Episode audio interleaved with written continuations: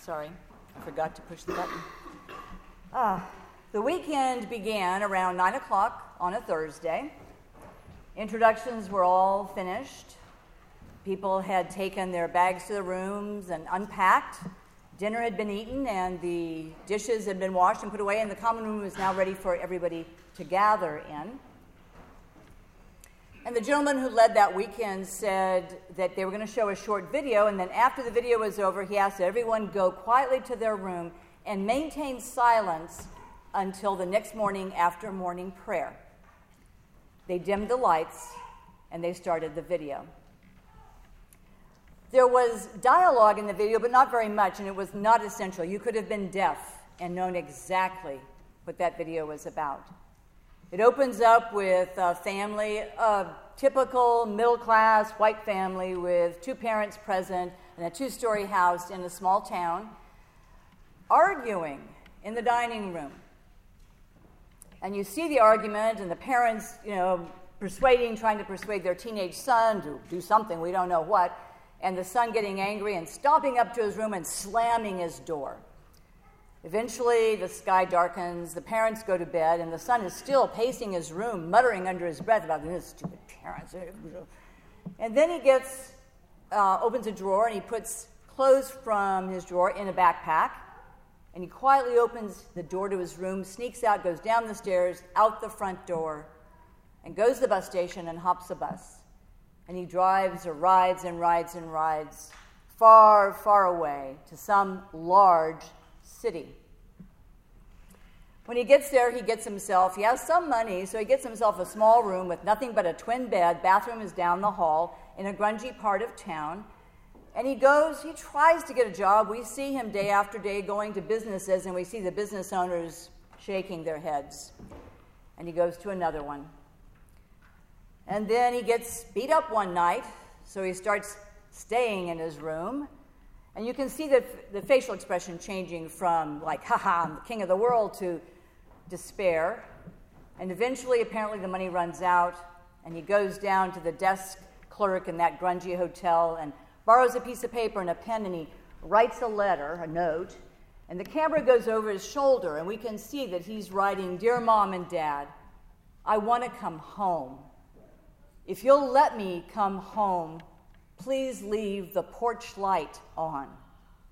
And he signs his name, puts it in the envelope, borrows a stamp from the desk clerk, and drops it in a mailbox. And next we see him on a bus doing the reverse journey.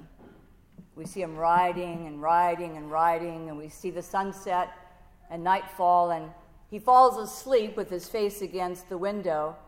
But when the bus makes a sharp turn, he wakes up and he realizes that's his town.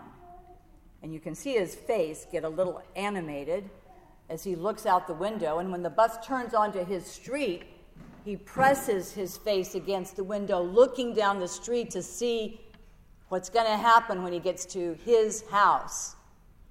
And then the camera changes, and we're looking just at his face, which is dark, and then it becomes light.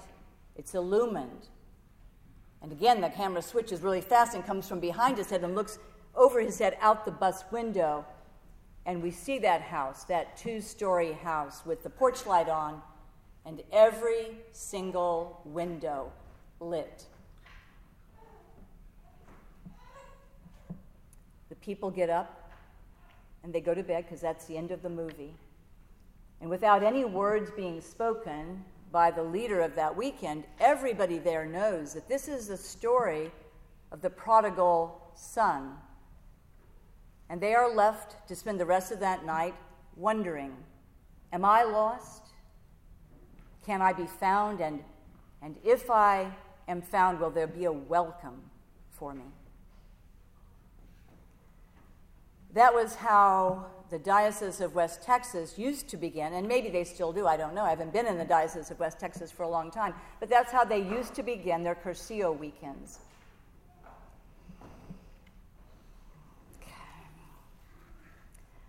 Well, Deacon Ed helped me out today, I mean, at this service. I read The Prodigal Son myself at the 8 o'clock service, but there isn't any way to separate those three stories. I disrespectfully, no, I guess I respectfully disagree with, sorry about that, respectfully disagree with the lectionary readers, writers, choosers, that they didn't put all three together because the prodigal son is the grand finale to three parables of lostness and foundness. And I just couldn't preach without the prodigal son. The writer of Luke tells us that there is one lost sheep out of a hundred, and the shepherd goes looking for that one lost sheep. I could do a whole nother sermon about the irresponsibility of the shepherd, leaving 99 who are for sure going to be lost by the time he gets back with the one. Um, and then he goes on to tell us about a woman, and this is egalitarian Luke. Luke usually tells a story with a man, and then another story very similar with a woman. And so now we have a woman who has 10 coins, and she loses one, and she sweeps and sweeps and looks in all the corners until she finds it, and then she rejoices. The shepherd, I forgot to tell you about that too. The shepherd, when he came back, had a celebration. He invited all his male friends over, and they had a barbecue, not with the sheep, probably with some goat, but they had a barbecue and celebrated the return of the lost sheep. And this woman probably had a different type of celebration, but she too invited all of her female friends to come and celebrate the finding of that one lost coin. But Luke also says something that doesn't make a lot of sense. He says that Jesus compares the finding of the lost sheep and the lost coin to a sinner who repents and all the joy in heaven at that happening. Well, I have a book that I bought a couple of years ago when it was the topic for the um, Brown Bag Theology. It's by Amy Jill Levine, and it's called Short Stories by Jesus, and it's a Jewish look at some of the parables. Miss Levine is all over that. She says, Sheep can't repent, and coins can't even lose themselves. So, what is this thing about repentance, sinners? Hogwash. She doesn't say it quite that badly, but, but she does. She says it's it's not uh, true. And certainly in first century, in first century um, Israel, she said the Jews would have seen the shepherd as a shepherd, and the woman as a woman, and the father and the thing as a father, but none of them would have been God. So that's a little bit different from what we often hear. And then she goes on to disavow something that I have read in many commentaries and that I heard when I was at Seminary of the Southwest that when the younger son in the, in the parable of the prodigal son asks for his inheritance, he is basically wishing his father dead. And that is metaphorical murder. She says, Oh, pooh. There are places in ancient Jewish literature where that was okay. It's not it's not the greatest thing, but it's okay, and there are even ways to do it. The father has the right, in one reference that she gave, to say no or yes. What she didn't say, but what I think most Southerners would say, is it was still, it was awfully tacky.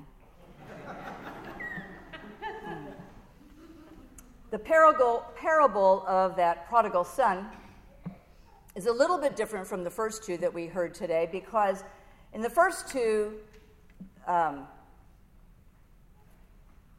the shepherd and the woman lose their stuff, but the father doesn't lose his son. He didn't leave that son somewhere. The son chooses to become lost. The one thing that is in common with all of those parables is celebration when the lost is found. Celebration. There's rejoicing. There is joyfulness, and the ones who find are the ones who initiate the rejoicing. And this is pretty important because in Luke 14, 15 through 25, which we did not get in our lectionary, I don't know why, it's a really famous story, but we didn't. So if you're feeling guilty because you don't remember, you're off the hook. Um, it talks about a man who has a great banquet, and he's got tons of food and he sends his servant out to bring to invite his guests. And the guests have very good, legitimate reasons for not coming. I'm not sure they're legitimate for not coming to a party. They are legitimate for not going to war. One guy says, I have a new wife. I can't come to a party tonight. Another one says he has a new vineyard, can't come. And so the servant comes home and says, Nobody's coming. And the man says, Well, then go out, bring in the lame and the blind and the poor, bring them in. And so he does. But then it's still, the house is still not full. And this man who's giving a banquet says, Make them come in. Go out into the hedges. Go out into the highways, not just the roads in town, but the highways, and bring them in. And here's the good news because I want my house to be full. And so, we have that in Luke 14. And we hardly finish that story when we get these lessons from today. Before the Pharisees are grumbling about the riffraff that's following Jesus and the fact that Jesus lets that riffraff follow him,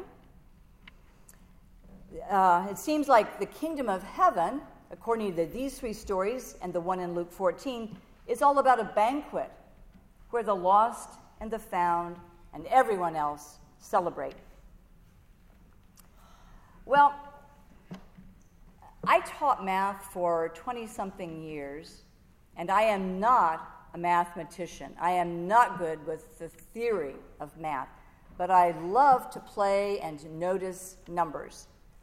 For example, maybe some of you are, would join me. You love it when it's 1111 on the digital clock, 1111, or even 1234, 1234.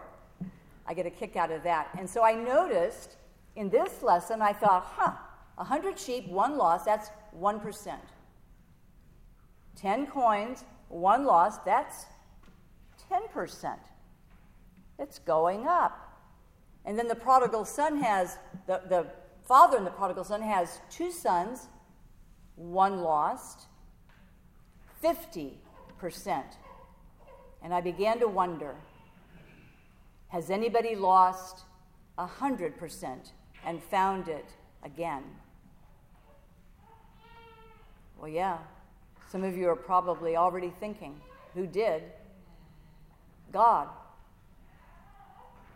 Our God, whom we worship on Sundays, watched his son carry a cross, watched him nailed to it, watched him die. Our God lost everything when Jesus died.